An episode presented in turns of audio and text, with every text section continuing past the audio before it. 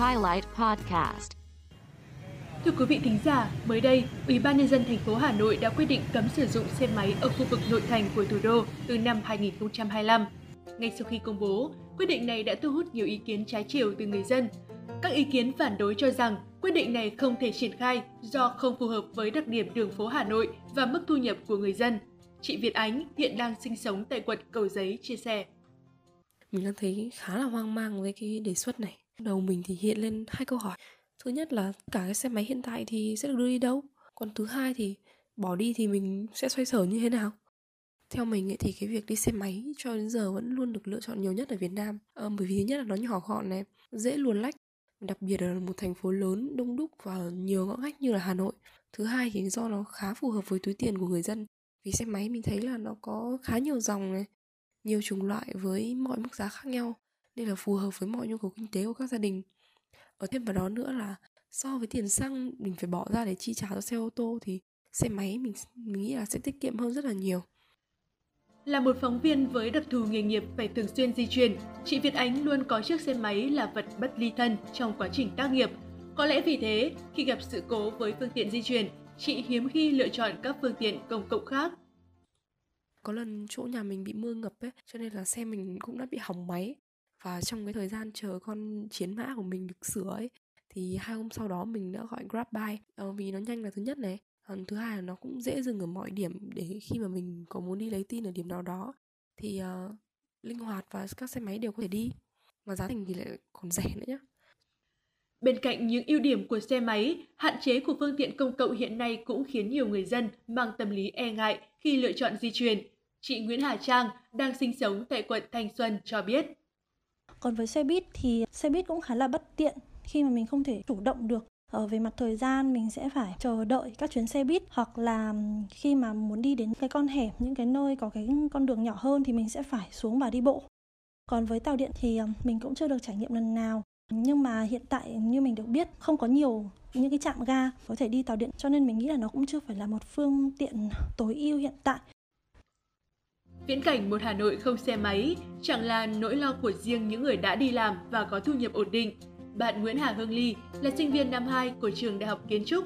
Từ khi lên đại học, Ly đã sở hữu một chiếc xe máy để tiện cho việc di chuyển trên quãng đường khoảng 4 km từ nơi ở đến trường với chi phí xăng xe hàng tháng dao động khoảng 250 đến 300 nghìn đồng. Số tiền đó gấp khoảng 2 đến 3 lần so với chi phí vé tháng của xe buýt. Thế nhưng, tính tiện lợi, sự chủ động về thời gian là lý do khiến cô gái trẻ lựa chọn di chuyển bằng xe máy. Về phương tiện công cộng như là tàu điện và xe buýt thì so với xe máy nó giúp mình chủ động hơn được về vấn đề thời gian và khi mà đi phương tiện công cộng ấy việc mà phải chen chúc hay là tiếp xúc với quá nhiều người trong thời điểm dịch bệnh thì cũng không phải là ý hay cho lắm còn về xe đạp hay là xe điện thì nó rất là bất tiện khi mà bạn phải đi một quãng đường khá là xa còn về ô tô thì đối với những người đang là sinh viên như mình và ngoài trừ những bạn có đủ khả năng về kinh tế ra thì mình nghĩ đều ngoài khả năng có thể sử dụng và đáp ứng đó dường như là suy nghĩ chung của nhiều sinh viên đang sinh sống và học tập tại Hà Nội.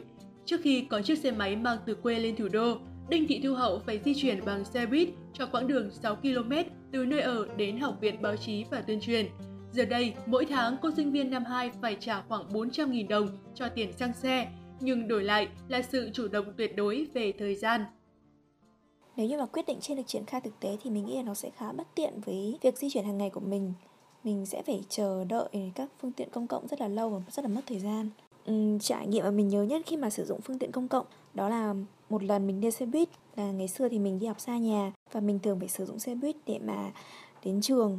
Thì cái lần đấy là mình đã ra mình chờ xong mình bị lỡ một chuyến xe và sau đó thì mình phải chờ hẳn tới khoảng gần một tiếng thì mới có chuyến xe tiếp theo để đi. Và trong khi đó là thời tiết rất là nắng nóng và mình rất mệt mỏi để mà chờ đợi.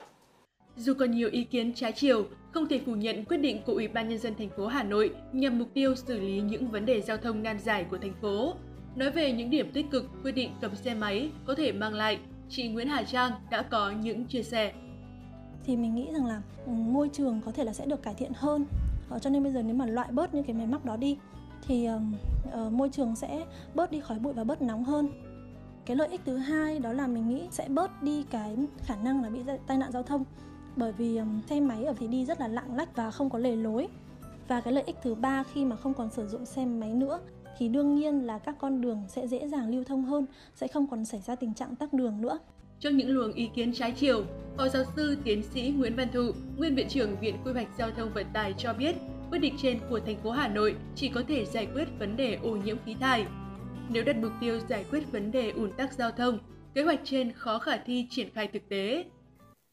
Bởi vì cái này thì do có hai cái yếu tố công cộng chưa phát triển vì quan trọng nhất là phải là cái phương tiện là vận tải sức chứa lớn.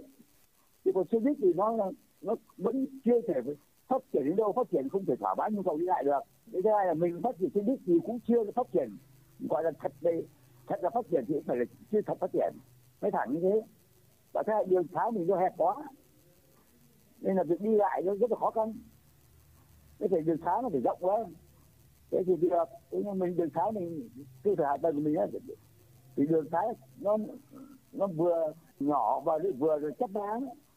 Thì bây giờ rất khó để để người dân khó tiếp cận với vận tải hệ thống công cộng. Mà mà bản thân cần phải có một vận tải chưa lớn. Nên cái hệ thống đường đường sắt trên cao hay đường ngầm phát triển đầy đủ đầy đủ nữa. Và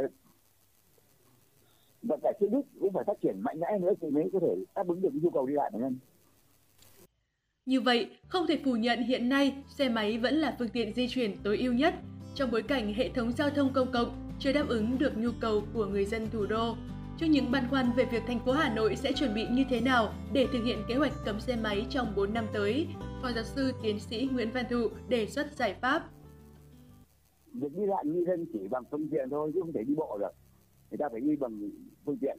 Thế mà một là phương tiện cá nhân, hai là phương tiện công cộng. Là một trong hai cái mà không phát triển mà không làm được thì chẳng cách nào khác nữa. Có thể thấy trong thời điểm hiện tại, việc ngừng sử dụng xe máy trong nội thành Hà Nội vẫn đang nhận về rất nhiều ý kiến trái chiều. Để xử lý những vấn đề nan giải và hình thành hệ thống giao thông tiên tiến, đáp ứng tốt nhu cầu của một thành phố hơn 8 triệu dân không phải dễ dàng. Song, đó là việc phải làm để xây dựng một xã hội văn minh,